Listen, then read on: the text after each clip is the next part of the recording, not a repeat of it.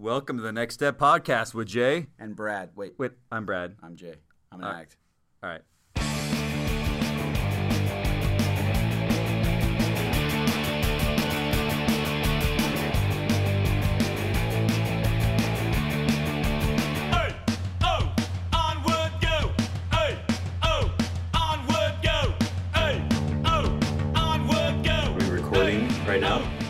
Yes, we are recording. You like my radio voice? That is a smooth talking radio voice. As long as you don't cough, it's smooth. I know, but try not to cough and try not to sniff.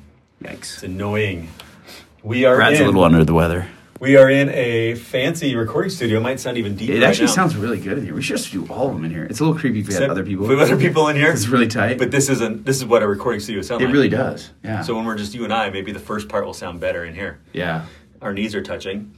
Yeah, close. Uh, okay, let's just. We have a long uh, and amazing part one. Ask the addict. yeah, we're gonna have several parts to this. Maybe two or three. I'm Maybe thinking longer. three. I'm thinking Yeah. three. We And could come back and consolidate. Yeah, yeah. For But uh, the first one is uh, our Backstory. guest, our guest backstory and and her story of recovery, and then I think part two will be her story as a therapist, and then I think part four we're going to have Janet talk about her. Um, she's got some pretty strong opinions on marijuana. Yeah. and uh, that's hot its in effects. the news in California and in other states as well. So we will get into that. Totally. But let's do a couple news. This one was hot off the press today. LA Times, uh, faith groups, community gathers in Huntington Beach for a blessing of the ocean. A ceremony presented by the Greater Huntington Beach Interfaith Council featured city officials and leaders of different faiths. Among the organizations represented were Salem Ministries, the Zoroastrians, the Church of Jesus Christ of Latter day Saints, the Tolerance Foundation, Huntington Beach Greater Center of Spiritual Living, Lutheran Church, and Roman Catholic Diocese, the Baha'i Faith. wow. For what was this for? I zoned out at the beginning. interfaith Blessing of the Ocean in Huntington Beach. They bless the ocean Yeah, with their faith. yeah. The church was there. Our church had that. Nice. Interfaith. So in most areas, there's an interfaith group, the Blessing of the Waves. Wait, what? It's like bless You it because been listening to this I, news. no, I get it, but I'm just saying like uh, I've never heard uh, churches blessing the ocean. Did they come down here and bless ours like Salt Creek? Well, I uh, uh, the Cultural Hall What's the deal with it? post posted. I don't know. It's all it said in Huntington Beach. Okay, It's all it But it sounds I read- awesome. That's why I read wanna know more, entire like- article. like uh, bless it just for Well, uh, let me tell you what Cultural Hall posted it, and they said, "Jokes aside, I'd be interested to know what our church members did to bless the waves." that's what I'm saying. My comment was, I represented the- our podcast on here. The waves have been firing. The water's warm. The tourists are gone. No shark sightings in weeks. So I say the blessing worked. I think it's totally worked. The water is even warmer today than it was. Like, remember when it turned like 80? Yeah, It was right after the blessing. totally. And I haven't seen any sharks, and I've been, you know me, I'm the biggest pan, oh, extreme paranoia. Yeah. So All hey, things that kill. all things joking aside, I'm into It worked. this. It worked. I'm into these blessings. I think when you get that many faiths together, it's gotta work. got to. That's a lot of prayers. All right. The other, besides the other news suite, is uh, President Nelson's birthday celebration. I heard about that, and I need to watch it. I heard it's like on YouTube. You can watch, um, like the whole ceremony, like yeah. whatever it was. Good, good one. I'll post that up on the show It's like notes. yeah, it's like a minute or it's like an hour and a half. I need to So- watch that instead of other stuff I watch. I on hope- YouTube. well, Oh, other news! I start school. what? Decided to go back to school. If anyone cares, that's news. Uh, Me in school? Are you kidding? Can you see that? You're a teacher. Uh, you own a school. I do. Worst student ever. What? Uh, It's going to be a good transition for you. yeah. You're going to be calling me panicking. Oh, for I'm I'm not answering my phone call on Wednesday nights when all your stuff's due by 11 p.m. oh, bro, I'm calling you. Or on Friday night or Saturday night. I don't know when your stuff is due. Oh, I know where you live. I'll drive down on my I'm KTM. pretend like I don't know what Canvas is. I'm like, Oh, Canvas? oh, I'm gonna, folks, know. folks. We live down the street from Trail. I I'm gonna drive know. over. But I do charge a pretty reasonable rate for tutoring if you want to hire me. so we got that going for you. I got your rate right here. What? Okay. Um, I hope you and I are both kicking as strong as President Nelson on our 95th birthday. Dude, if we have half of his energy, we should be. We'll be serving still. That guy's a stud. Um, well, I think the key is serving, right? Like he, serving he and slowing down. and he and he still is active though. Like right. Like I mean, the guy skis. yeah, in the winter. Uh, don't He said still- I think he still does, but maybe not as much. I'm saying he still gets out a couple days a week. Um, that'd be awesome if he did. I just don't know if his schedule would allow it now. Not anymore. Yeah. Probably when he was an apostle. I don't know. Yeah. Maybe not. Maybe before that. I'm sure when he's in town. Although the ski season's pretty like it's not all year long. So like we think of surfing, Yeah. you surf all year long here. Yeah. But skiing, And our it's really, yeah. it's really only December and January, maybe February. Uh, and they surf Utah where it's like powder, so they fall. It's soft. Where we think ice. Utah- usually when we're skiing, we're falling on ice. Big Bear is ice. like I think of a nine-year-old on the slopes Oh. of Big Bear. Yeah. You die if you fall. Your hips would break in half, shatter. All right, then the other last is uh, uh, a little. Uh, we're gonna shout out and encourage you to go check out Leading Saints. They just started today, um, although it'll probably be yesterday when I finally edit and post this up there. But the uh, Leading Saints Virtual Summit. So it's a week long virtual summit on overcoming the over addiction. So they've got marriage and family therapists, psychologists, church leaders, ho- co-hosts two podcasts are on there. What? Yeah, I was on there. Wow. Apparently, I was today. Yeah, someone said uh, tonight they saw you. So I'm wearing TV. the same thing that I'm wearing I- right yeah. now that I recorded like a month or two ago with with It's Kurt. a good outfit. Um, it's the good, better, and best of ARP. That was the best. Uh, You were on that one, so I just Yep. kind of rehashed that. Yep. Um, I put together some slides for PowerPoint and uh, put some tools out there for uh, ward and stake leaders. So uh, we'll post that up there. Encourage you to go get your local leaders to log in and and learn from that. rock and roll. Anything else? How's the surf been? Uh, surf You're is back in the I'm water. back in the water. Post surgery. Got a new surfboard too. What? Your I got. does your wife can hear this? You know. Yeah, I got her one too. Oh, okay. Just to make her feel better. Okay. It's a foam top that I really wanted. She may not hear this. She doesn't listen. Does she got a she got new? Does she know she has it? Yeah, yeah. This I gave it to her today in order to pull. Yeah, in order to pull mine off, I had to get one. But the best But- part is, it's the one that I'm gonna ride. To. Did you get? Oh wait, so So I got us both new you boards. got one board for both of you. No. You have two boards. Yeah, I got two boards. Okay. Did you give her her board first and then go? Oh, by the way, Yeah, yeah. um, Yeah, no, no, no, yeah, yeah. Well, I'm selling. I'm selling. I bought one to sell and then to buy it. Unlock your door. Oh, that's okay. funny. We uh, we're- we're getting kicked out of the studio, Okay. so we're gonna wrap this up. All right. Anyways, enjoy the rest of the podcast. Boom.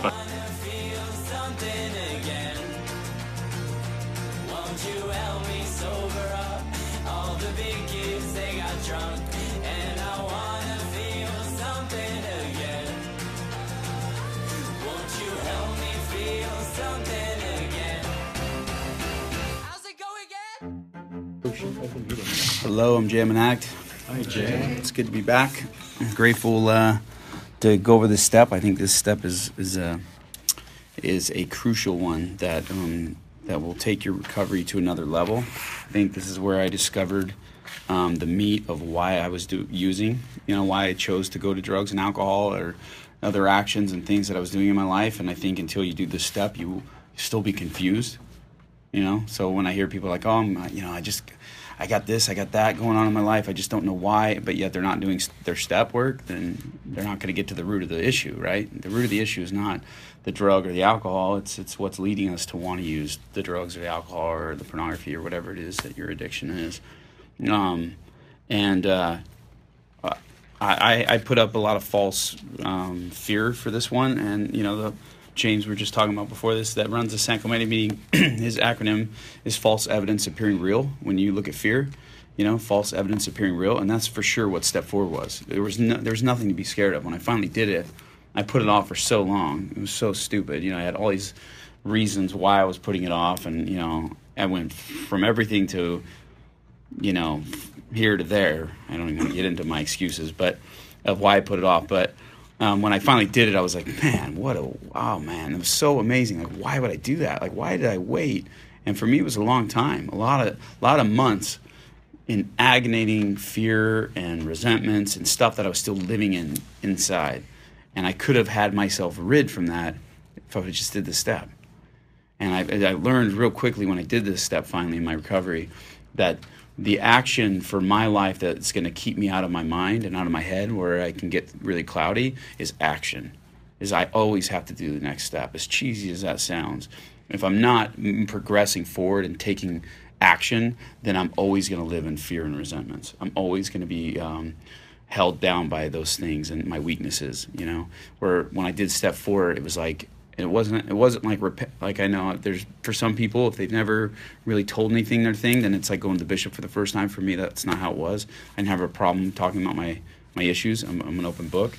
But um, it was more so realizing things like it says in this paragraph you will learn that you are like other humans with strengths and weaknesses. You can begin to face others on equal footing. You know for the longest time I thought I was different. Like I really believed that. Like I thought I for good reasons and for bad reasons. Like I was terminally unique, and I had like problems that no one else had, you know. And and when I got to share my fourth step with uh, my sponsor, which is the fifth step, or you share it, um, I got you know I got to hear his some of his things, you know, and I realized like, wait a minute, I'm not the only one that's done this, or I'm not the only one that has found myself in these situations, and that's freeing, right? Like that's freeing for an addict, like that that has lived in secrecy in some of your actions. Now, some of our addictions is out in the public and people see it, but we all know that there's things that we do, you know, in our, you know, that we're not that we're ashamed of, or thoughts that we've had, or feelings of resentments that we have.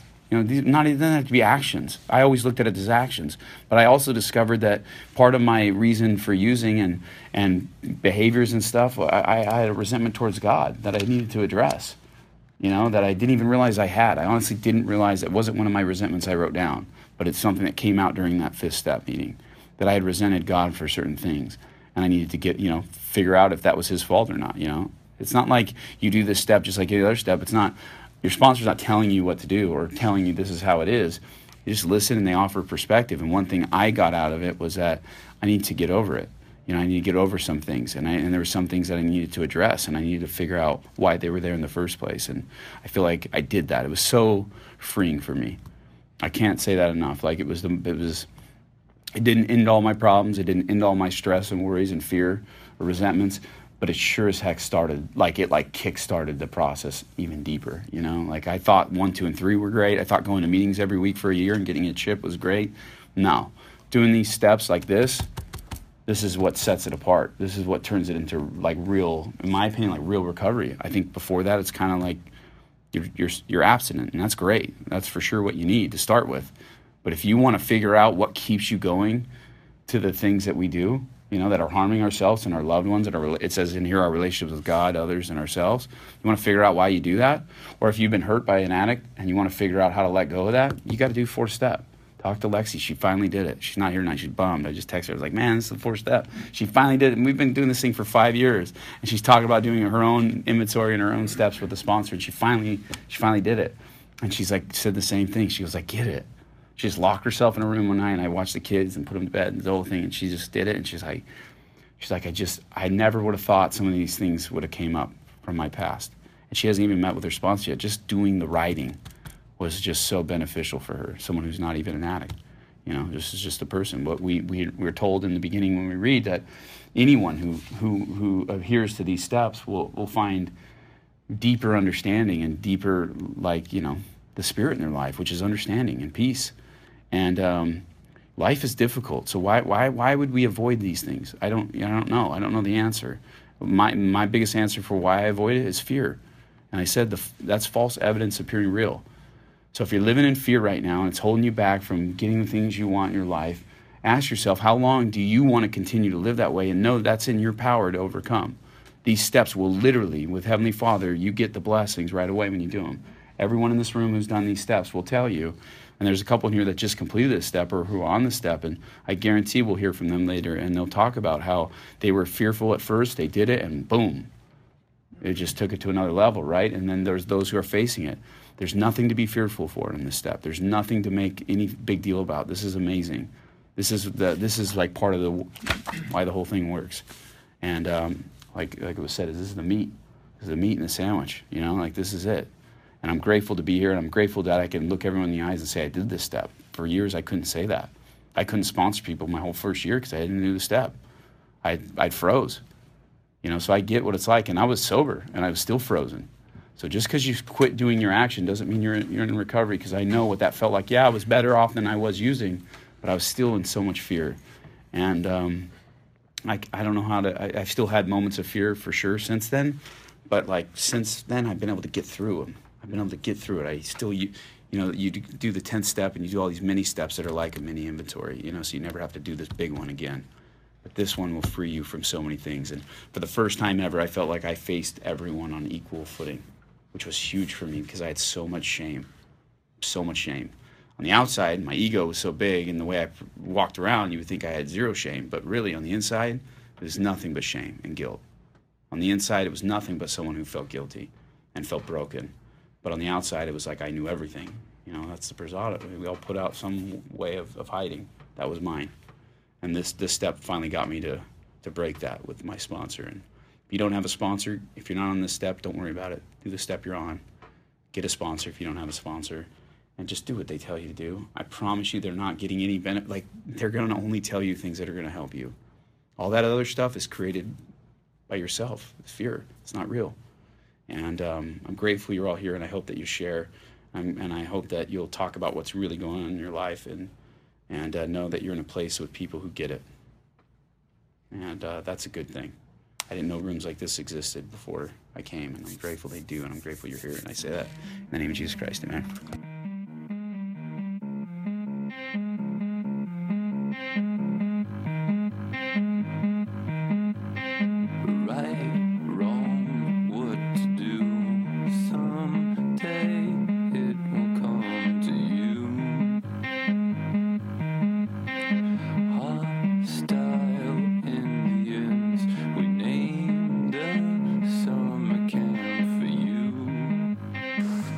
Jay, we're going to ask The Addict. yes, We have special guest in studio tonight, yes we do. uh, all the way in from where? Laguna Niguel. Laguna California. Niguel. Wow, far Um, drive, far drive. from Not the a, studio. not a. Five minutes. Five minutes. So uh, tell us who you are, and uh, we're going to start this with, like, what do you do now? Because you work in the uh, addiction recovery in the professional world. So why don't you introduce yourself? I do, I do. Hi, my name is Janet Kennedy, Hi, Janet. and I have been around the field of addiction um, professionally for about 30 years. I'm a licensed marriage family therapist, and I specialize in struggling marriages, families with special needs kids, trauma, and then I've spent most of the years of my licensure working in the field of drug and alcohol. What that means is that I eat, breathe, sleep, and drink recovery. And I do it professionally. I've run drug treatment programs. I've developed dual diagnosis drug treatment pro- plan. blah. See, I can't even talk. It's okay. It's late. It's late at night in the Uh, studio. At night. By the way, yeah, we record these up. things pretty late. yeah. Um, but back in the back in the 80s, I was one of the kind of forerunners. I was running a drug and alcohol hospital program.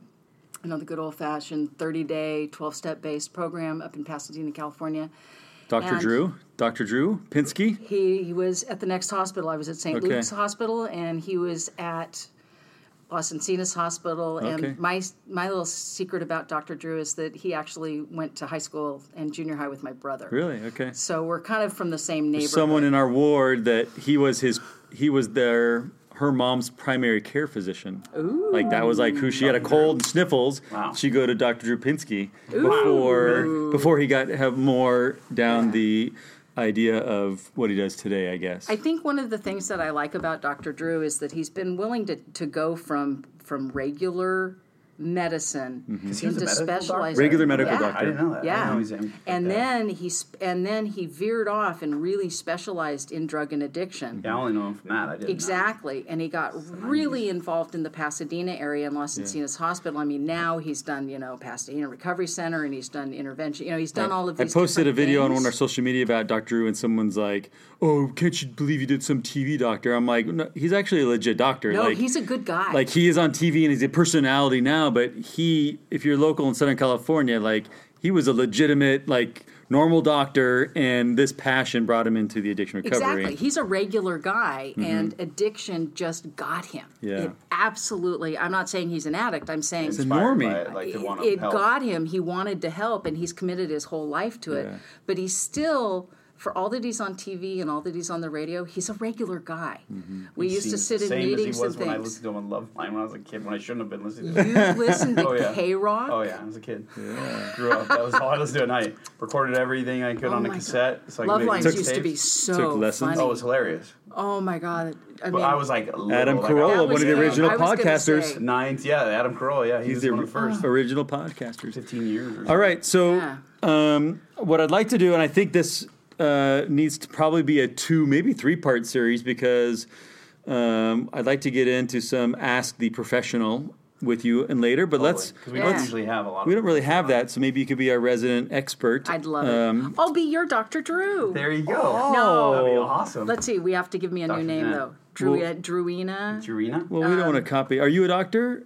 No. But you're. I'm, I'm a what, master's what are all the letters? therapist. Master- okay, okay. all the letters are right? is that I'm a master's of science in psychology. I then hold my MFT license in the state of California, and I used to have it in Utah also, and that's marriage family therapist. Yep. It used to be called marriage family child counselor, which means that I deal with relationships, any relationship. So I don't deal with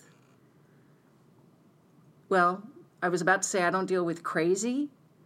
Um, that's left to the psychologists and psychiatrists, but that's not really true because a lot of times when I'm having trouble with me, that's a relationship. It's my relationship with me. So I guess I do. But that's Okay. what does separate. Like when you get up to the, is that right? The PhD. I was talking to another one of our friends that you know. Oh, well, okay. but yeah, I, I'm confused with it too. I like, basically, know. basically, what happens is when you get a um, MD, is Yeah. going to be your psychiatrist, and they're the ones that that prescribe, Prescribe. medication. I know that part. Yeah. Then you get the psychologists, and the psychologists are the ones that can do testing, assessment and testing. uh, to see if you do have ADD or anxiety or depression. right, but they use formal testing measures. Hmm. Then you get to the master's level therapist, and what we specialize in is talk therapy. totally. Which I love. Obviously. Um, And so the talk therapist, and there's in California at least, well, and out, actually a lot of states now, is we have the MFT, that's the marriage family therapist, Yep. so that's the relationship one. We have the LCSW, the licensed clinical social worker, and they're trained in populations and cultures more on a macro level. right? And then we have the LPCC, and I'm not going to say too much about that because I have a bias. Um, there are a lot of people going online and getting their masters online for those, and The, the LPCC. yeah, the, what does that the licensed for? professional counselors. Okay. And the one thing I won't go there because that's not Yeah, even we'll fair. yeah, we'll Okay. I, er, zip But you're it, there, Janet. and so and so I'm at practice that under level. a certain one because don't they have different types of that you can get like Jung therapy? Like, is it Jung was one famous one? Like, did you? Is there one that you kind of went towards and gravitated Well, towards? the reality is, is that when I went through grad school in my in my um, practicum, which means that I worked in the campus clinic at Cal State Mm-hmm. Los hours, Angeles, and I had to do all yeah. of these hours as a counselor. And the first client that came to me was somebody who used to drive down, really great young guy, and he'd drive down the freeway, and he was a super achiever. And in the middle of the freeway, he would have panic attacks, and he'd have to pull over and throw up in a bag. And this happened three and four times a day, so he couldn't drive on the freeway anymore. And he came into therapy going, "What's wrong with me?" Yeah. And so they watched me do this case for a year, and then I would sit in supervision with one of my professors who was a PhD, and he's the one who identified what my theoretical underpinning was, and my natural style is cognitive behavioral. Okay. Well, the nice thing about cognitive behavioral is that that dovetails with 12 steps. I'm saying it's like that's the addiction. It is. It's the, it's the preferred addiction model. You hear now a lot about DBT, dialectical behavior therapy. Yeah. But dialectical behavior therapy is the the woman who developed it. It's a subset of cognitive behavioral therapy because what we're really all saying is that our behavior and our reactions and our emotions are a direct result of our thinking. Mm-hmm. And our thinking is a direct result or is the same as our perception. And our perception isn't based on reality, it's based on reality combined with our own personal belief systems and experience, Yeah. which is why we can each look at something different Yep. And, Pretty and profound. When you think about what you said, I know it just sounds like a lot if someone's listening. Yeah, sorry about But if you're an addict and you're listening to this, maybe pause, rewind 10 seconds and listen to that because when you start to realize, like, this is how I slowly, for me personally, and we'll keep going back, how I slowly started to overcome my shame is to realize, like, oh, wait a minute. I'm not like just chemically defective, right? I've been so you know, it was like, oh, there's there's perception things, there's there's bias that have been taught, and maybe my social environments. And it- is this does this fall in line with bias? They say um, biopsych social or whatever, like it's part of that. Code. Oh, a biopsychosocial? Yeah, like- Well, a biopsychosocial is what I do when somebody comes into treatment. Yeah, So if you check into my treatment program or if you check into a hospital or even my poor clients in my private practice because most private clinicians don't do it, but because I worked in formal treatment You're- for so long, it, yeah. I do it. A biopsychosocial is just that. It's your biology, your psychology, your social, your spiritual, your recreational. It captures all whole of the thing. dimensions of you because if I'm going to work with you, this is all about addiction here. So if yeah. I'm going to work with you on addiction, I need to find out what makes you tick. 100%. Who are you? I can't just go, oh, Not just an addict. You're You're a junkie. Yeah, you're just some you junkie. Know, oh, he likes to slam. Or, Get off heroin, Oh, you'll be she fine. snorts, or you Yeah. know, oh, we have this kid under 25 smoking marijuana who's now having psychotic episodes. Y- You can't just do that. You got to find out who this person is. Totally. And the one thing as a therapist, and this is something that when I was training therapists that I used to really, really say a lot, is that the reality is is that psychology doesn't directly treat and cure addiction. Yep. Medicine does not directly treat and cure addiction. Religion does not directly treat and cure addiction. If it did, there would be no 12 step program. Exactly. And Because we have all three of those separated, right? Mm-hmm. yeah, what happened back in the 30s is these two drunks, you know, God said, you know, I, I, I mean, this is an LDS channel, so it's kind of like God went into the grove and said, "Hey, dudes, Yeah. I'm going to relieve you of your affliction." And little did they know that all these years later, we'd have, God, when I got, oh, I didn't even mention, I'm sober. So you are in recovery. I am in recovery. Do you use that term? Do you use that term? I'm in recovery. Yes. Do you say you're an addict? I tell all of my clients. So that's actually. that's a curiosity, and let's rewind back to that phase. And um, but uh, my first question to you is because I think there's a debate within the recovery community, especially in the therapists, of like, oh, you're not an addict. Don't say you're an addict because then you label yourself. Right. Um, and do you have an opinion on that? Yeah, I do. I've got a really strong opinion And on and that. and is yeah, that if that. I'm not being honest and if I'm not willing to be who I am, how can I ask you to be? Mm-hmm. So in my private practice, in my in what I do for a living, I can't. I don't. I'm not the the kind of clean slate, clean wall. You come and you talk to me like you. You know, why would you spend money to do that? Just go into your bathroom and talk to the wall. That's really my feeling about it someone to nod and you yeah, you come to me and you don't come to me to nod you know you can get that by talking to the cat yeah. um, so you come to me because you need some relief and there's a bunch of different ways that i can give that. And one is through my education and my training. One is as a therapist. Another is as a caring human being. And another one who's willing to connect it with you without judgment. And i'm not part of your world. I, so i'm not biased. Yeah, yeah, unbiased. i'm not biased. So crucial. but how can you connect with me if you know nothing about me? right. Because that's where everybody makes a mistake and they go to Totally. therapists and they think, you know, ooh, you know. That's know. the Hollywood version of They're- psychology. and, yeah. and they have are they have great, a strong and they have a belief about what your life is like, but they really don't know. And, And- there's a wall up. Well, you know, at least several years ago, the highest suicide rate among teens was in those that had parents, or highest suicide rate was in among those who had parents that were psychiatrists. Mm. you know, psychologists and therapists, kids are screwed up. Um, and Wow. that's not because we're worse, but a lot of us go into the field to address our own issues. Okay. And so, What was your drug of choice? Back in the day. marijuana. Okay.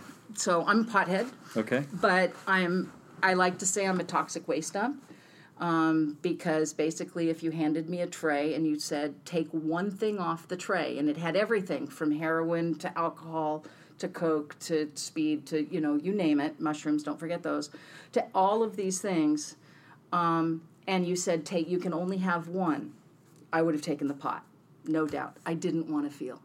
Okay. I'd had some real pains in my life, and Emotional they pains or physical can pains? choke. Both. okay.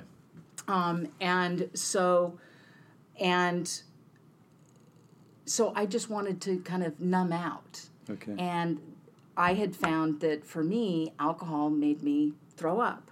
and I'd throw up in your car. I'd throw up on your shoes. I mean, sorry, this is the truth. Yeah. When I was out there, I'd throw up in your bed. I mean, it was like it was really bad. Mm-hmm. And so marijuana did for me what alcohol couldn't because I couldn't Yeah. I was raised to be a lady. I, I come from an upper middle class background. I come from a really great family system, dysfunctional as all get out, but great family paper, system. really solid. Yeah. um, you know, all three of us, our parents paid for us to go to college. We went Yeah. to private schools. I mean, we had a lot of really nice things and really nice friends, but I always felt like I was from Mars. There was something wrong. I was really insecure. I was terrified if people found out who I was, they wouldn't like me. And then when I got to college, what happened to me was what happens to a lot of women in college, and that is, is that I got raped. Hmm. And I was actually gang raped in a fraternity house. Hmm. And back in the 70s, there was no place to go and there was no place to There's no turn. Me Too movement. Hmm? There's no Me Too movement. No!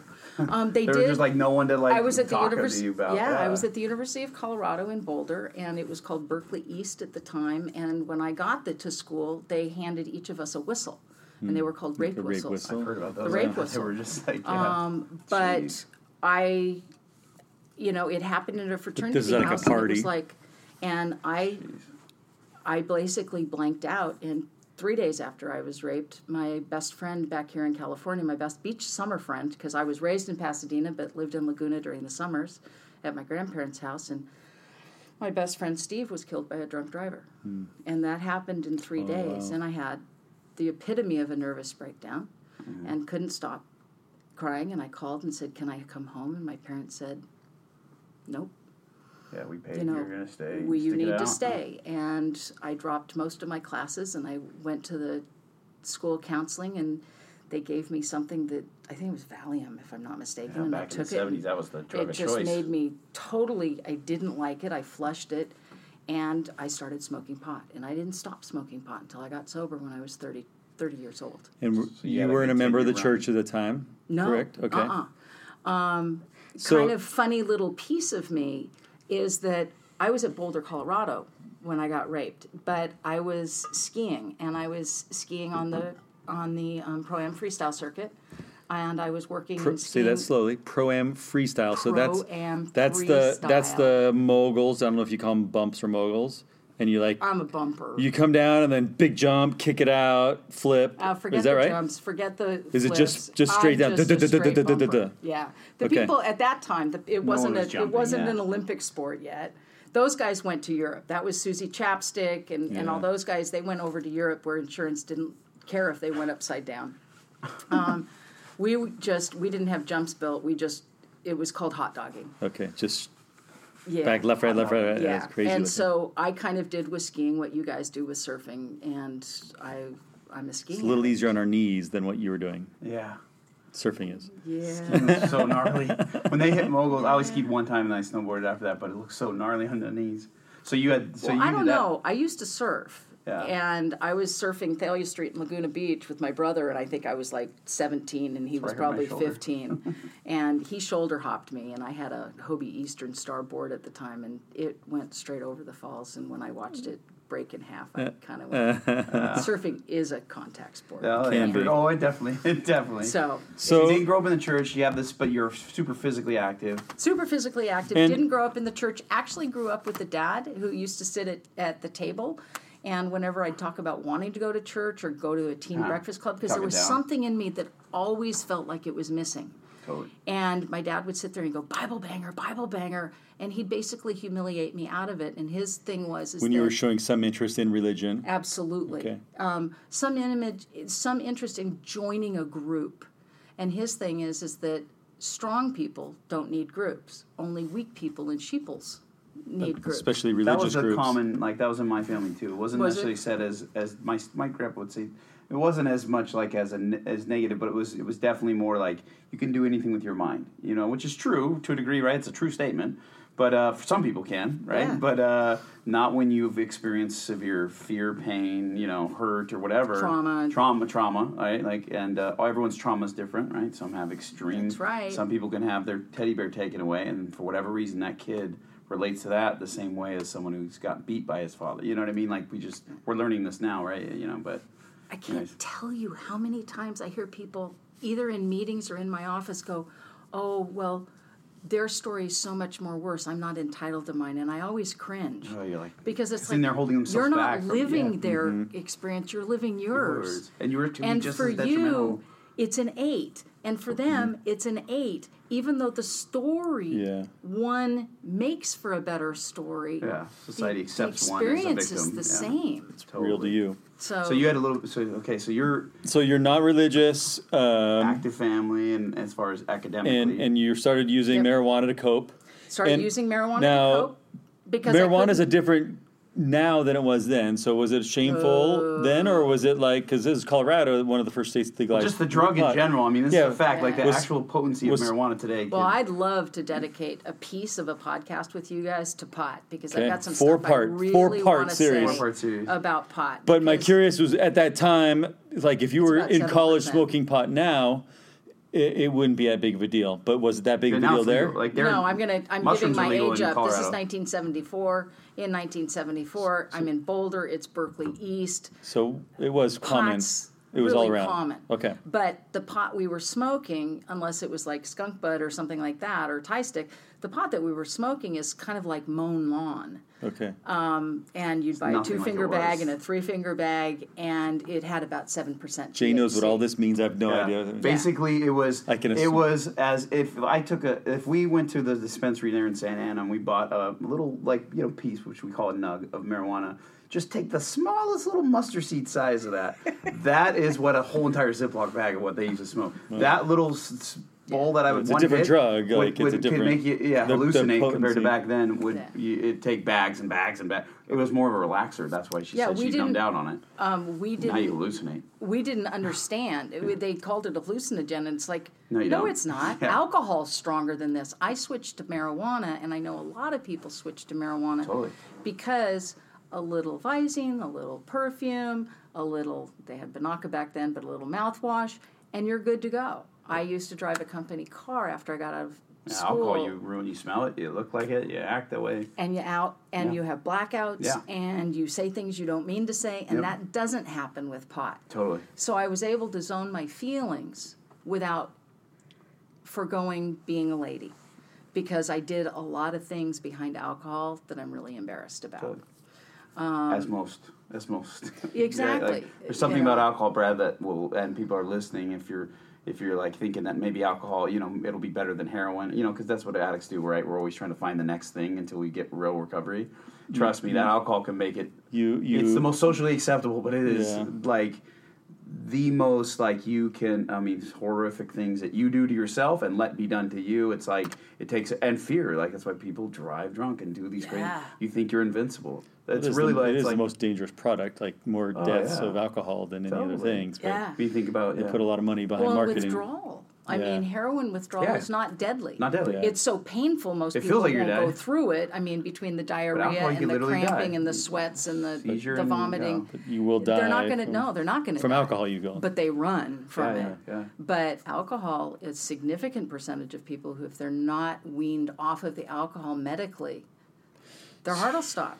yeah You know. So you, so you're uh, coping. all you're coping with, yeah, Yeah, we're coping with advice. marijuana, uh, 1970s marijuana. Um, where's it go and Yeah. did, did you get recovery first? Did you join the church first? Okay. Let's, So what ended up happening is, is that when I got out of school, I went into You graduated from your, I with your bachelor's in psychology. in psychology. I transferred from, and this is where I first got introduced to the church.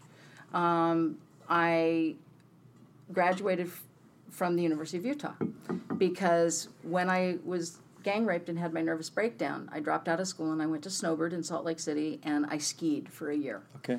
And I was, and will forever be grateful to my friends. Where'd you live? Um, curious. Like, were you in the valley of I Salt Lake yeah, or I up lived in the canyons? in Mount Olympus. I lived in a couple different. I lived in Sandy. I lived in up in Mount Olympus area, okay. and um, stuck my thumb out and hitchhiked up the. It was cheap to hill. live, and you can thumb it up the. super uh, cheap. And skiing was dirt cheap back then. And then then. I went back to Salt Lake. I mean, I went back to Boulder to prove I could do it, and then transferred to the University of Utah. And I graduated from the U with a degree in psychology. I'd fallen in love with psychology. Because if it of wasn't your own psychology, tra- did that help you? Because remember, you said you were going to the counseling. but no, No, it wasn't the because we, of we that. was more of your. human people. And I think that that was because I always felt so different as a kid You wanted to connect. that I wanted to understand. And it helped me understand, and I found it fascinating. Um, but my other love was sports, and so I thought about special ed, and I thought about becoming a sports kinesiologist, and all these different things. But be that as it may, here I am in Salt Lake. I graduate from the U, and then I marry a Laguna Beach lifeguard. Okay. And it was during that marriage, and he That was you met in Utah or down? Oh, because you were traveling back Laguna and forth here, right? Right, our summer house. Okay, yeah. And boy meets girl on beach, and and he was ten years older than I was, and he was a civil engineer. And you're hearing this build, and he's a vegan and a teetotaler, and he was as rigid and is a box as, as you can imagine, and I couldn't breathe, and I was terrified, and I was 23 years old, and he was 32 years old, and he knew what was best for me. That's when I learned how to lie. And while he'd go to work, I'd be doing things I had no business doing. And when he'd come home from work, I'd say, Oh, I went on five job interviews and I applied for this school and I did this and that. And none of it was true. Um, the marriage only lasted six weeks or six months. And I then spent the next couple of years trying to hold it together. And I got into my dad's industry, which was the insurance industry. And I ended up working for the Hartford Insurance Group downtown. And I carried a briefcase. Downtown Los, Los Angeles. Okay. I carried a briefcase and I looked good. I wore my business suits and I flied the red eye back to You know to how to play parts in psychology. bingo. And I was stoned the whole time. little perfume and I a little perfume in the eye. I'm sitting Yeah. here. Sorry audience. I'm sitting here like doing visine in my eye. You can't see this, but you know, Help you overcome. if I was drunk, I'd probably put perfume in my eye. but um, what I started doing was leading a double life, and that's actually what brought me to my knees. Is that by day I was this company car driving professional dealing with million dollar, multi million dollar accounts in a pretty respectable position with our in the Hartford Insurance Group um, National Sales Division, and then the minute I left or during breaks, I went down underneath the, the building and I'd smoke a joint. And driving home, I'd smoke a joint and drink a six pack on the Pasadena freeway. And then I'd get home and I'd go to my little brother's because they always had really good drugs.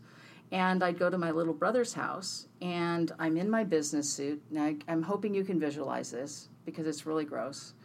And I'm in my business suit and I get to my brother's house and his roommate had a parrot. And this parrot had a cage but wasn't caged. The door was always open. And I mean, if any of you have ever had addiction, ha ha, said tongue in cheek there, um, they had the 50 gallon trash can because that's what you needed to put your beer cans and your bottles in because a small trash can you have to empty it too often. But they still didn't empty it so it would be full and there'd be beer cans lying all around. And then on the on the coffee table they had this huge ashtray and it was for cigarettes but it also had lots of roaches and that was what we called the butt ends of marijuana cigarettes. And it'd be full of these roaches and the house was just trashed and they were doing other drugs but they knew i didn't so they'd do those out of my presence but inevitably i would get drunk enough and stoned enough that i would end up sleeping on their couch and This sound like a Wednesday night, a weeknight? Oh yeah. Okay. Oh yeah, and I would be still in my business suit, and I would, and that was at the time when I, when we still had to wear nylons and pumps and skirts, business suits, not pants. And I would wake up in the morning, and the bird would be on me, and I would be covered with bird poop. Mm. Mm. And I would Wake up and vomit go, into my cup doing?" because I was so hungover, and I would go home and I would change my clothes and I'd go to work and I'd do it all over again. And by the time I was 29 years old, I was dying. Mm. There was not a lot left of me. And so I looked good on the outside. I was this robot. I could suit up and I could show up and I could perform. But if you looked at my eyes and if you see pictures of me, they're flat, they're dead. There's hmm. nothing going on inside. And all of the dreams that I had were gone all of the goals I had were gone. I hadn't gone out on a date in two years because I was horrified and t- scared to death that if I went on a date, they'd see who I was, and that wasn't okay. And Because at that time, did you know you couldn't get out of that? Like You knew you had a problem. Did you problem. know you had a problem? Like this was an every night occurrence? No, I oh. didn't know I had Oh. Okay. a problem with drugs Like and alcohol. like was it still oh, 'Cause when you're fun? still around was it still like I'm just it's partying, having a good time, or was it? Did it turn I to just the point thought I of was crazy. okay? I just thought I was a loser. okay. I didn't know. Even though you were successful. Right. I didn't know that drugs and alcohol were destroying my life. I thought they were the only thing making my life pleasurable. And so I don't know why or what happened, but I remember sitting, I was 29. No, I was 30. For my 30th birthday party, I um, locked myself in a room. And for my other 30th birthday party, I was at a friend of mine's, Mike's house. The disease has since killed him. And the party, I passed out on the couch and the party went on around me For your own party. for my own party. I don't remember my party at all. But by this time, I wasn't hanging out with people who had jobs because I was hanging because I couldn't handle it because I figured you were better than I was. And addicts understand this when I'm saying this. It's it's kind of like you start to select lower companions because then you don't feel so bad about yourself You're the best one in the group. and you can look and go, well, you're an addict. You're an addict. I'm fine. I just smoke pot. Um, you know, I had a roommate who ruined all my pots and pans by cooking up crack, and so it's like they had a problem. I just drank my beer and smoked my pot. And I have a job. They don't. Oh yeah, I have yeah. a job. Too. All these things that you compare. Yeah. And so um, one day that just didn't work anymore. And I remember I'd gotten up and I was getting ready to go to work. And I might choke up right now because I was just 30 and I'm, I've got a beer on the couch at 6.30 in the morning. I have to drive to downtown Los Angeles from Pasadena. And I've got a beer on the couch on the on the coffee table. I've got my joint right there, and I've got my cigarettes, and I'm watching the 700 Club, Pat Robertson, hmm. on TV. And at the bottom of that, they have this ticker tape that goes, and the ticker tape says, "Prayer line." And I distinctly remember looking that and knowing I couldn't call that number. Oh, I had my phone right there. I put my phone right in front of me because we still had Cordless? The no, rotary dial. have cordless. It's this is She's doing a rotary dial. yeah, you guys, I'm really old. So I didn't say this already. I'm 33 years sober now. Mm-hmm. So I'm one of those really blessed ones that once I got sober, I stayed sober. Knock on wood. I haven't had to experience relapse. But so we had good old fashioned phones attached to the wall at that time. And I'm sitting here and I knew that there was no help for me. And the next day, Meaning that phone number is not a help for you. Is that, yeah, I can't call. There's no God there for me. Yeah. I'm too horrible. I'm a lost case. There may be a God for everybody else. There may be help for And you grew up with no everybody else, but religion, where dad isn't for me. kind of made fun of it. Did you think there was a God that existed, or Yeah, so you? you yeah. And I was baptized Presbyterian. Um, I'm second generation Scottish. Okay. My dad's the only one in his family born here. Okay. So really strict. so this high higher power was there, but you'd felt that you'd done, you'd gone too far. That the love of God was not for you. I didn't understand anything about love of God. Okay. All I knew was loathing of self. Okay. I, I mean, I don't even think I could think that far anymore. The, Okay. My brain was just too. The first chapter of the Twelve and Twelve in Alcoholics Anonymous, the first the first paragraph of the Twelve and Twelve in Step One talks about we have warped our minds to such a degree that there is no human remedy, and that was my case. Is I was so warped that I couldn't even think of what a higher power could do for me. I just knew there was no help. I'd been in therapy for years, thousands of dollars. I owed a therapist like three thousand dollars. He and I used to sit in therapy, and we he would pour me a glass of wine, and we'd drink a glass of wine, and he would talk about his son who was being treated at Las Encinas for cocaine. Hmm. And so And charge you I'd never heard of AA, and charged me lots of money. And he had lost his his not priesthood. He had lost his ministership um, because he liked being unfaithful to his wife with all of the married wives in the Mm. congregation.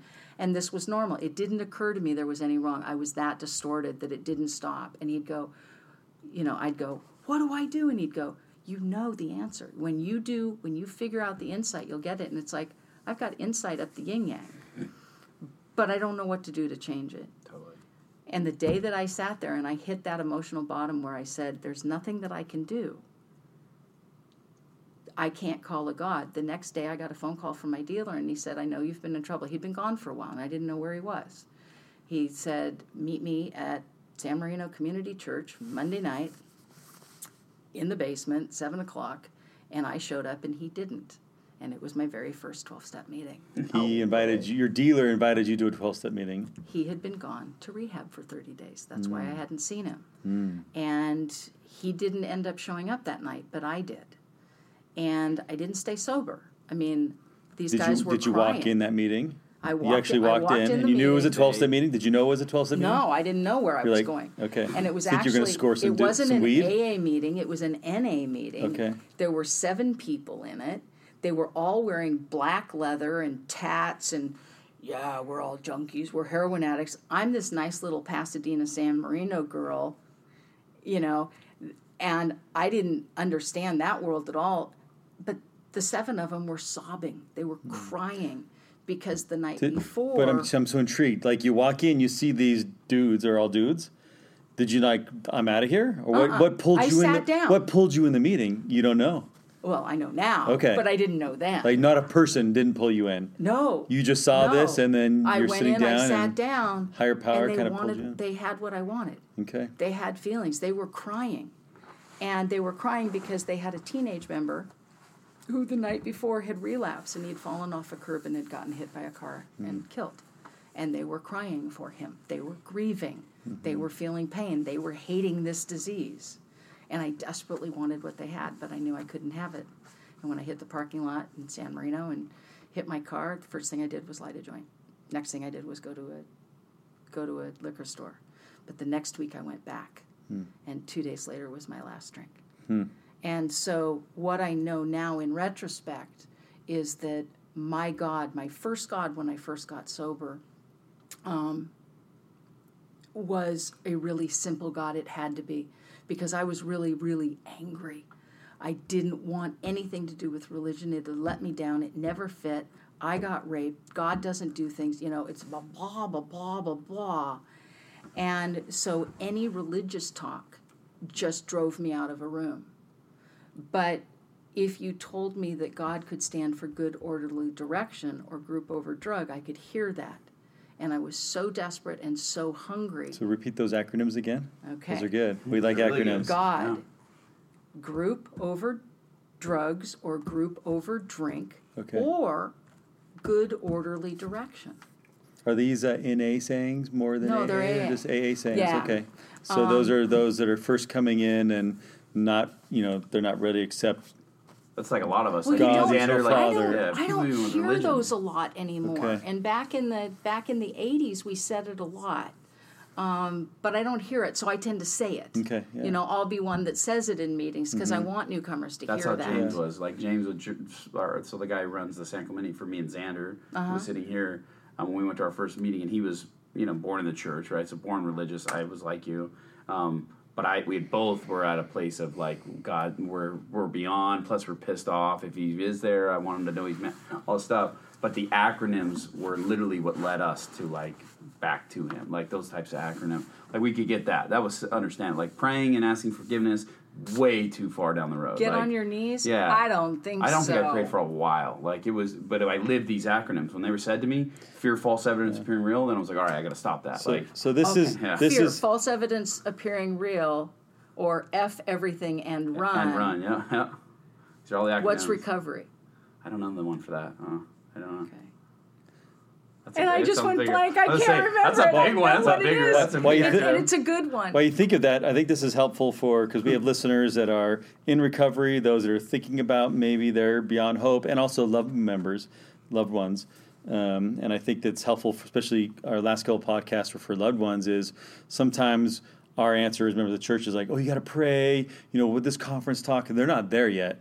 And so, just the simple concept of a take the God, sacrament, go to the just, temple. It's like- just This- simple, simple break down the simple and these acronyms of and this is one of the things. group over drug or group over drink that there's a difference between compliance and surrender. And it's a really, really important difference in recovery.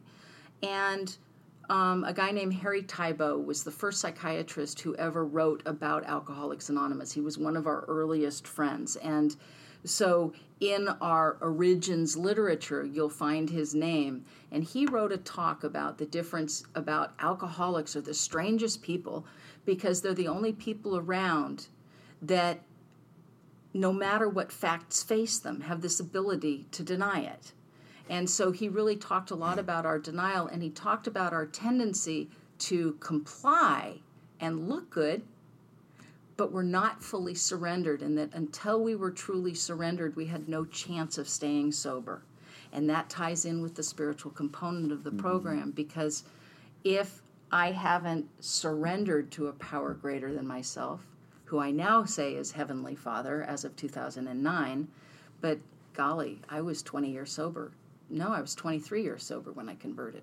So We that's skipped. another We story. skipped ahead. But yeah. back to this is is that um, if I don't surrender, you know, remember Wizard of Oz, surrender, Dorothy, um, or if you if you think of World War II and how the Japanese surrendered, surrendered, they didn't say here you can have this and I'll keep this, or they didn't say we'll pretend to surrender and next week mm-hmm. watch what we do.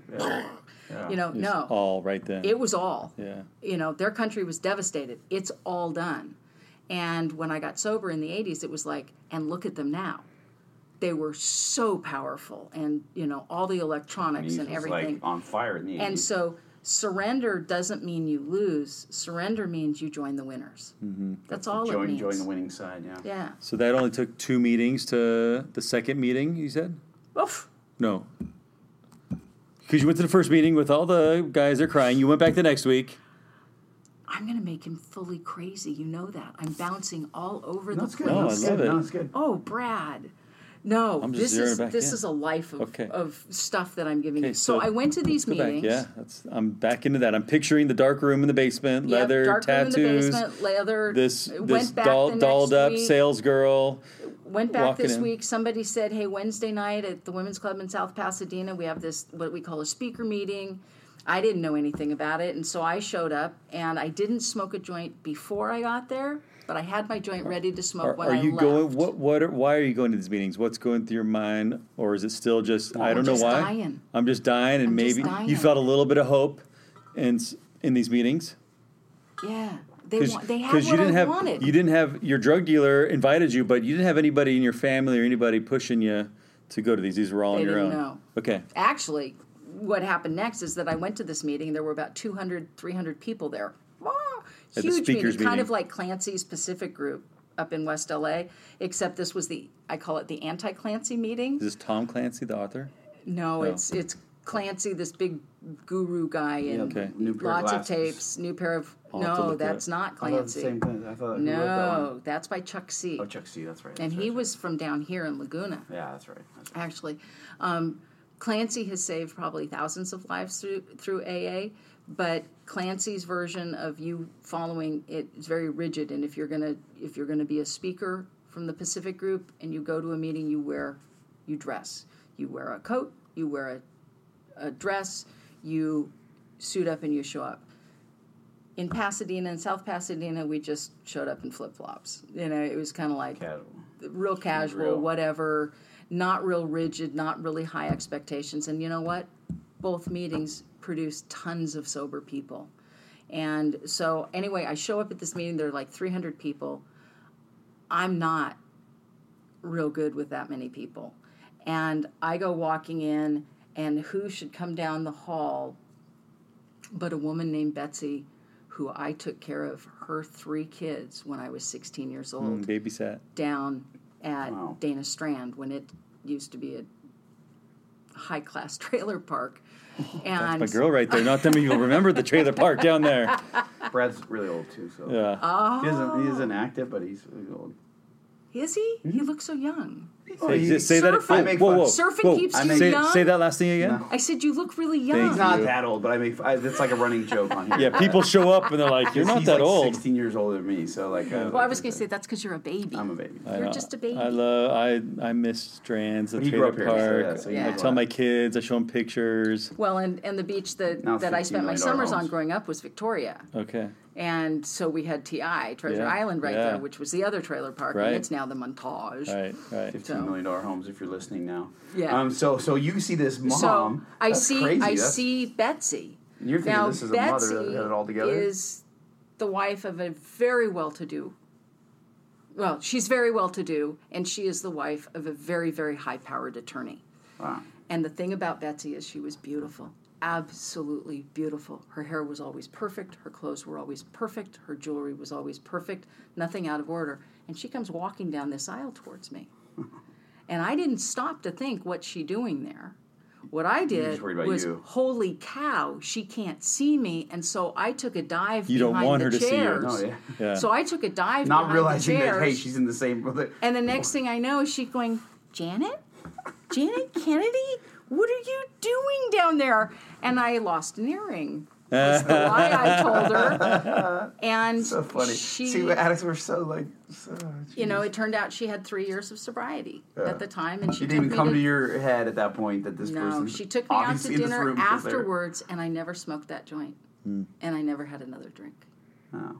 That was that, was, was the it? that's your sobriety date. You that day? realizing that someone else isn't that crazy when you finally identify that we're not the only, and, and it's like so different for all of us, but like, it's it's so divine because it's not like it's a lot. It's not like there's no way to relate it. It's not like you cognitively made that decision. It just it just like it all of a sudden clicks. Like, yeah, for me, I remember it like it was yesterday, but it was not a. I wasn't like going there that day. Like this is gonna be my day that I'm gonna kick this thing. Right. It just like all of a sudden clicked. And I'm like, oh, that person shared. And I'm like, if that person can do it, I can do it. Like, or you know, uh, maybe I don't need So to not take a pill not tomorrow. a premeditated no, sobriety it's not date. like normal life. Not at all. Is It's that like is any that other is that decision in life. is that very common? Is there? I've just never thought of this before. Some people Is- have, like, a- do some people have a premeditated like I am going to get sober on Xander that date? that. I don't mind Very throwing this few. Xander. But more Very people, few. it's Very more, few. More people Okay. just you wake up and you're like, because the "This is reality is, is that to surrender, you have to hit bottom, and you can't decide. I'm going to Yeah, hit, hit bottom bottom on, today. on April Tuesday 8th. at 9 p.m. Right. I'm going to hit my bottom. Compliance, you can do it that way. Okay. Totally. But compliance doesn't generally end That's up white with you sober.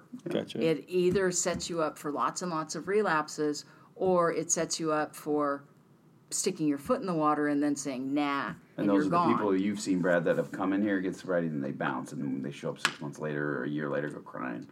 Or I've heard stories of people like, "Hey, one more birthday bash, and Yeah, then yeah. after All the that, excuses, right? after the Fourth of July, then I'm going to get sober." Or a loved one brought alcohol, so then they had to drink, and you know, it's all Oh, those. okay, that's those are those interesting. people. yeah. yeah, okay. And so this never was me. What I realize now is that that morning when I was sitting in front of the TV and I knew there was no hope for me, is that was when I experienced what we call pitiful and incomprehensible demoralization. Hmm. And I knew there was no help for me. I knew I was hopeless. I couldn't fix what was How much wrong. time between that 700 Club show to when you saw Betsy? Was her name? A week. It was one week. Okay. But from that show to me getting a phone call from a dealer taking me to my first meeting was less than 24 hours. Okay. And I showed up. From there, I showed up the next week at the same meeting and they said, stay later. And somebody at that later said, show up on Wednesday night. each other, like and Wednesday night is when Betsy was there. Wow. And she took me to a restaurant, I think it was called Wild Time, and she stayed with me until her comment was, Can you go home and not get loaded tonight and just go to bed? And I finally was so tired. I think it was like one in the morning or something. I said, Yeah. And I did. And it was the first night since I'd been raped. And someone all 12 they to years earlier, you, and you're at a level. you know. I did. But the next morning at work, I like to say I went started going through withdrawals, although at the time they said marijuana didn't have withdrawals. I beg to differ, but that's for another story. And We'll the, have a marijuana the next one. day, um, I'm sitting at my desk at the Hartford Insurance Group in the Equitable Building in Mid Wilshire, Los Angeles, with my company car downstairs and my corporate American Express card and my pumps, and I'm sobbing. I mean, I'm sitting at my desk and I cannot control myself, and I'm losing it. And I called Betsy, and I and I started hyperventilating, and that's not like me. And I started hyperventilating, and um, within about three hours, she had me at St. Luke's Medical Center in Pasadena and checked me into the share unit. Um, where I proceeded to tell them they wrote they ran a really lousy program and I could do it better than them because I obviously was much smarter. Um, we addicts can look down in the gutter. Like, well, we're in the gutter, we can look down on people still. We're I like was, the only people I was working with a cocaine addict the other day, and it cracked me up because she said that when she was in treatment back in the early 90s in cocaine, the big thing in treatment is that cocaine addicts always think they're superior to alcoholics. Isn't that so funny? You know, and so do heroin. Like a heroin addicts. addicts to meth addicts, meth Yeah, to this. yeah. It's is like, that there's this hierarchy and and and in pecking chaos, order. like a pecking order in complete insanity.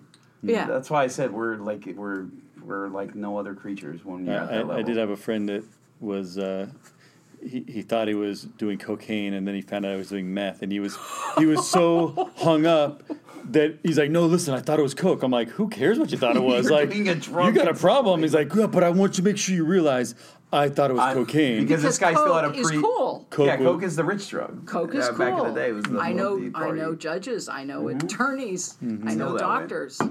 And I know street So people. see how crazy this is crazy because this is how rapid it can happen, but not really because it was a lifetime of chaos. Yeah. So it looks like it's rapid, but really it's a lifetime of slowly getting to that Yeah. demoralization where you're at the point where you're like, I am disgust. I remember the last time I took a pill to try to get high, like actually try to take. Lexi had been gone for a couple months. It was Christmas Day. Um, I had my son. She didn't because that was the that was the decision. We were like, hey, I'll, I'll separate from you, but I'm taking him for Christmas. And um, you know, whatever, like, if that was going to get her or something, you know, stupid. But I remember I, a buddy of mine who's not here, who's been on, who's been here before, who's still using, and I think he's back in the hospital.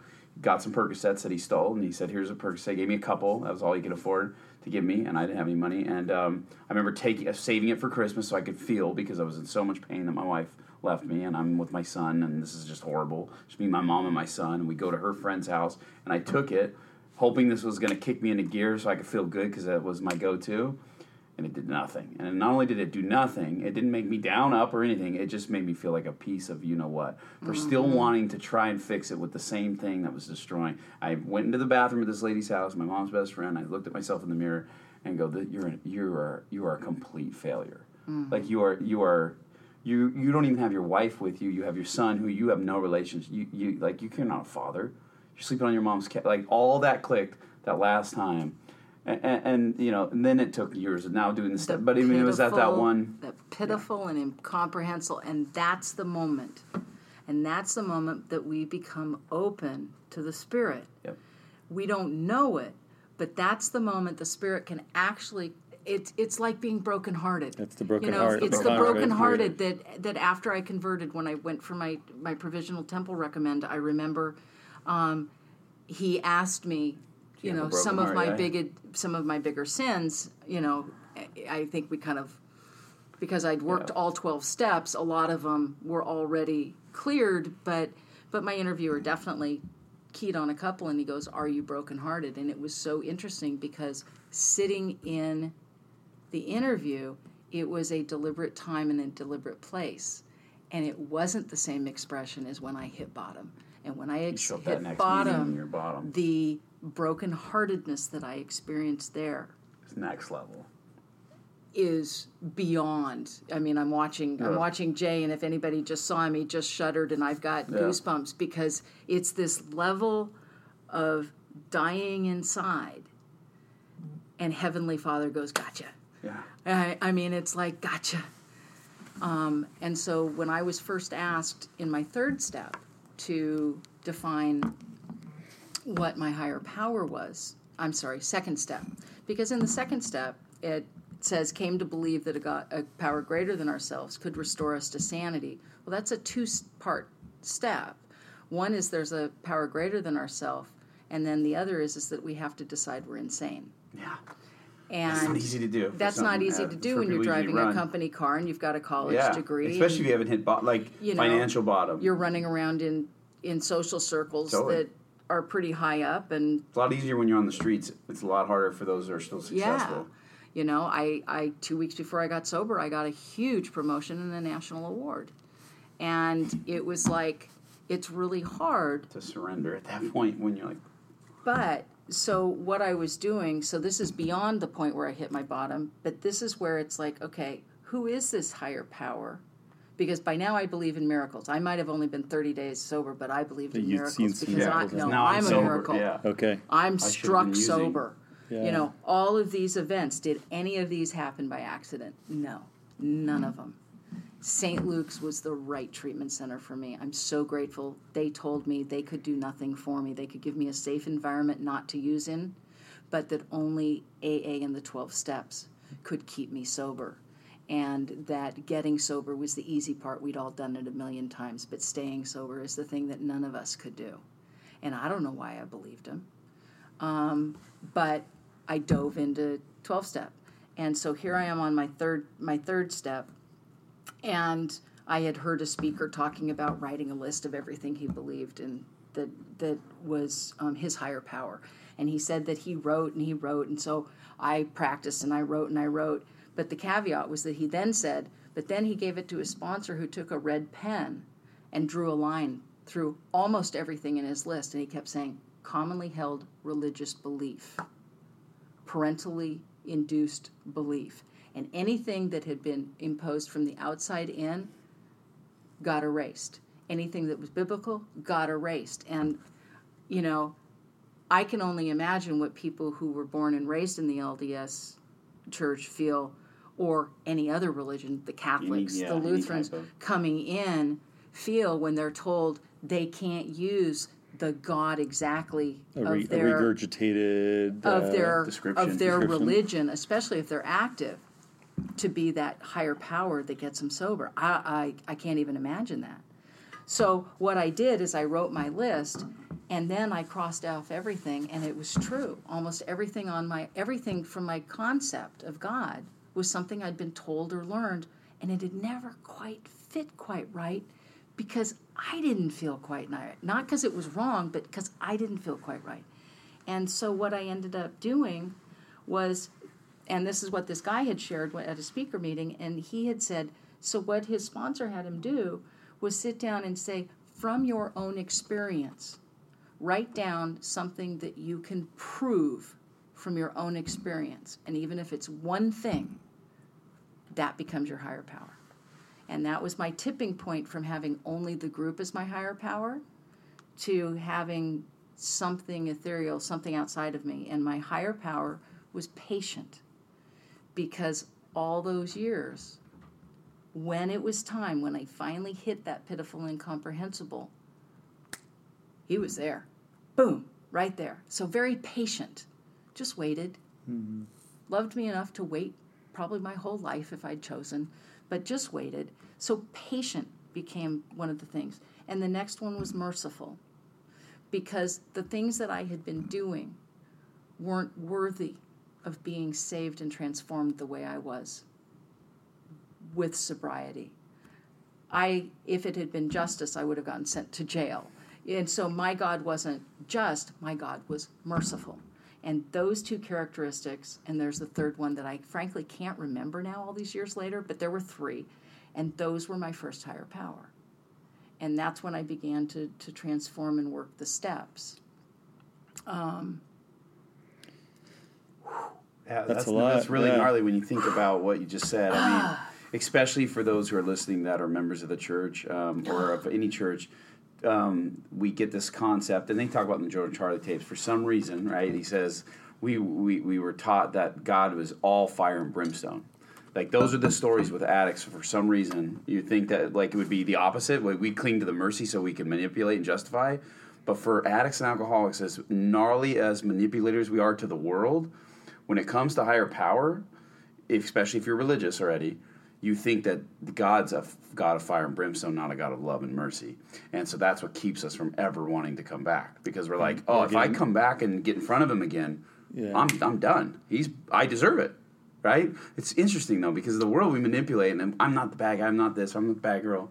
But and, and That's a, obviously it's the adversary's tool, right, Right. to trick us. But I also um, take it's away not- is, especially in concept with ARP meetings, is you hear a lot of shares that tend to be around that sound like regular testimonies, mm-hmm. and it, it, it- they I think they're coming from a sincere place, but it's also a lot of regurgitated. This is what I'm supposed to and say you in can a hear the testimony. difference, right? You can hear the You can difference hear when that difference. Because and- we're trained. You're, we're kind of trained, On but but then the difference is when you get to the real like this is how I was transformed, and we're Those are the we're ones told that change us. we're told that the share should be around the step that we're working on or the step we're discussing. Period. Mm-hmm. Don't we don't need your testimony about the Book of Mormon because that's not unless that was That was the it. That was what transformation did it for you, thing. yeah. And and if you're listening and you're one in recovery in your meetings, you just like the message you heard from that speaker meeting, you need to be that one sharing these profound insights Mm-hmm. to those newcomers. to that. Yes, share share what your specific was, Not what you know the and church lead by accept. example, so that the others in the room can follow those examples. Because we've also, I mean, church culture and LDS culture is like testimony. I'm sharing my thoughts. It needs to sound like what I hear on Fast Sundays. I know this. I know that. I know, I know, this. this, and that's not what And a share same- is. So gnarly, so that what you're saying is like even in the same tonality, right? Like I mean, when you hear people pray in the church or, Mm-hmm. or spirit testimonies, uh, this is so conditioned, and, and this would be anywhere. this is in all religion, all society. This We- happens, right? But I mean, the scriptures are Yeah. clear. Like, don't do vain repetitions. Like, don't like. We know this is. We, we know we're told. heard that. oh yeah, it is. Oh, oh yeah, on a mission like Teach me, yeah, teach that's me. like a Vain vain repetition? Yeah, Yeah. that's you like never heard that before? Uh-uh. The Book of Mormon talks oh, specifically Oh, yeah. about like because there's this. I've read there's The about these- it. Upton, they get up on this Yeah. tower and they would like They convert, and then of course they get, prayers they get these blessings, and then they turn into this. Like and and so They we're, we're this counseled stuff. to not do vain repetition, but we all fall into that trap. And what It's I'm saying is, if you're trying to get sobriety and recovery, you definitely can't fall into that trap based upon what you said and what we've experienced and what I've seen. Yeah. So that's And what we're talking about is so true. There was someone who came to the meeting tonight who's not a member, or not like a, she's not one of us. She's not an addict, um, um, but has a lot of loved ones who are and have struggled. But she suffered with depression, anxiety, and things like that. But she, I was talking to her tonight and saying the same thing you're saying. You can tell the difference between the share that is of the experience versus the regurgitated. I need to get something out because if I don't, people may think I'm this, that, and the other, and I'm not doing good. It's like this spiritual check-in that's not really spiritual at all. It's just regurgitated uh, stuff that you've you know you've heard since primary, um, which you know is great and grand. But the ones that saved my life and your life and the stuff that all of us that have been on this podcast um, or anyone out there is the the person who's like my my kids still don't talk you know like you know but i'm still sober today or i buried my own kid or i buried my husband or my wife or whatever. I'm you know i went to jail for 10 years. There was a guy in our meeting who was in prison you know and he had to do his eighth step with his one of his daughters in prison and she didn't forgive him. And uh, i remember hearing that my second or third meeting and i was like whoa. Like i've had very little problems. I've just held on i've, I've been traumatized by some things but i my life's been pretty cool. Like it's been pretty good compared to some other people. So, anyways, But but your stress could be as high Totally. level as his. You say, but Yeah, your teddy, your teddy bear. yeah. But what I'm saying is, I wouldn't have related to my own problems if other people weren't sharing real stuff. Yeah. That original meeting me and Xander went to was exactly what she's describing. There was no one talking about uh, Elder Uchtdorf's talk or so and so's. You know, pre- I mean, those are all great, but that meeting was so like an AA or NA meeting. But it, we opened with a prayer. We talked about Christ. We talked about these things in the steps. But it was all about the experience that that per- no one was fake sharing. Right. And I'm s we are so lucky. Me and Xander walked in there, and if you were going to BS, like we would have, I would have been out of there so quickly. I was ready to go. I was already thought that's how it was going to be, and when it wasn't, I and the therapist in me um, and i got to specify because this is in the therapist role i would hope that anybody that's getting sober that is lds would yes come to arp because frankly it's 12 steps on steroids yeah. I, i'm so Amen. in love with the arp program it's not even funny because it is it's like it's bill and bob to the It's what they were trying to find. power It's what they were trying to get to the full. Um, and they did yeah. but you know the big book wasn't written until they were the program was about 10 years sober and it's written pretty humanly Yeah. you know it's definitely inspired but anyway none of that Totally. but what i would hope as a therapist is that not only do people do arp but that they also go to regular 12 step Mm-hmm. non-church sponsored because I think it's really you can get that real important experience. to break. especially in to break- areas of the church where there may be one or two people in an We have a lot ARP of people, meeting, yeah, and you know it, we're for, Oh, we're yeah. fortunate here to have uh, a well functioning Seven, eight meetings, groups groups close by with a lot of people with recovery, but even in the the the what do they call the Utah State again? The Zion, Zion, yeah, yeah. the land. The land of the milk. I don't even- honey, Land of milk and yeah. honey. Yeah, I don't Beehive, know. the beehive. The beehive state. That's what I was looking for. Even in the lovely beehive state, there are meetings with you know a, a cute missionary couple with their name tags up. They got called Been there. that, Yeah, that are sitting in front of the room, and you've got two or three people in the room, no one with recovery, and they you know they're doing their darndest. They have the greatest intent. The greatest and they're intent, yeah. And But- they But people are dying. People are But dying. people are dying. Yeah. And so, I know that I sat. Um, I just moved back from Utah about five years ago, and um, when I was in Utah, I went. I'm an. I'm a basically a daily meeting goer. I have for 33 years. It's, It's just, just what, what, I do. so you do it. Yeah. It's just what I do. so you've experienced those It's- meetings if anybody described. remembers the the old V8 commercial where they wa- have the person walking kind of sideways down the Yeah. street, you know, like they're V8. off kilter. see. Um, they're walking sideways and then they, grab a a V8. V8. It's, I should have had a V8, No, and suddenly they're and suddenly they're walking right Yeah. upright and straight. Love well, that. that's what a meeting does for me. Mm-hmm. And I don't go to meetings because I'm going to relapse today. I go to meetings they work. because they do for me what drugs and alcohol used to do. They keep me connected. They keep me reminding that God is running my life. I'm not. Being a member of this church, that does also, but there's something that happens in an AA meeting because we all come together because of our pain.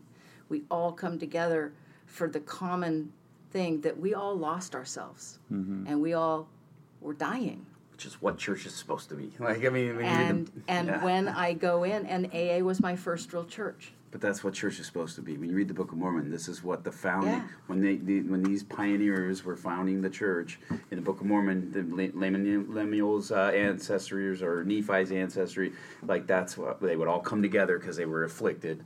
They were brought down and tormented by either the mm-hmm. Lamanites or the Nephites, whoever, depending on who was wicked. You they were come together, common broken heart, and that's anyway. So And well, go ahead, finish that because uh, we're running long, and we're gonna you the next. we're running, nobody's going to listen to this. No, yes, they- that yes, they will. It's gone way No. too we haven't long. done it in Ne- a couple next- weeks. There's Put 'em people, to are, sleep. there's people that Next- are wondering if we quit again. Yeah, next next one we're gonna do is we're gonna talk about I your would conversion go story, morning. and then the next one we're gonna go and and get some specifics about therapy and Perfect. things like that. Perfect. So this is more the introduction. Yeah, this introduction of who you are, and I think we. got it. I'm a we messy person. I'm a messy human being. And if if for anybody out there, whether you're a doctor, a lawyer, a judge, a baker, you know, a mass murderer, what no matter what you are out there, the thing to remember, whether you're think a we have any bishop, mass whether you're murderers a listening? stake president, Statistically, yes. um, whether you're a state president, Yes. when you have this disease, it will take you out. And there is, in my experience, only one true solution. And I'm living that a day at a time, but it's a gift. And I could walk away from that at any time, but I know, and we talk about this in the 12 step, that what this sets us up to do is also what the LDS Church does so beautifully is it sets us up to recognize that for the rest of our lives one day at a time my mission is to be of service mm-hmm. Amen. period end of story That's a perfect place to end. Okay, like so uh, let us know what you think, and uh, now that we've, we'll see if we can get you back on and uh, Oh, I within definitely the next want to do week. a clinical like one where Yeah. we'll, we'll have time to write some good questions. and- Yes. Oh, But I if wanna- you're listening, maybe you can throw out some questions. Oh, there you go. Yeah, ask ask the therapist. oh yeah Yeah, 'cause Um, when we do this, Oh, they'll that actually was write us so emails. Yeah. Yeah, they will. They will. So we this is actually called Ask the Addict. So that was our question for you. Uh, so get on our Facebook page, Instagram page, or webpage, the 12 steps to change.com or the next step podcast.com. And there's a contact, just shoot us a question, uh, ask. Uh, ask. the therapist or ask the addict for that matter, and we'll uh, put it on the cast. All right, so Jay, till next time, this branch.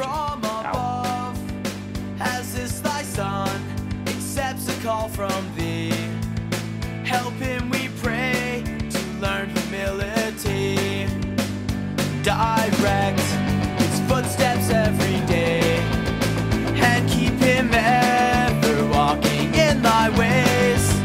Inspire him as he spreads the gospel plan. Lord, hold him in.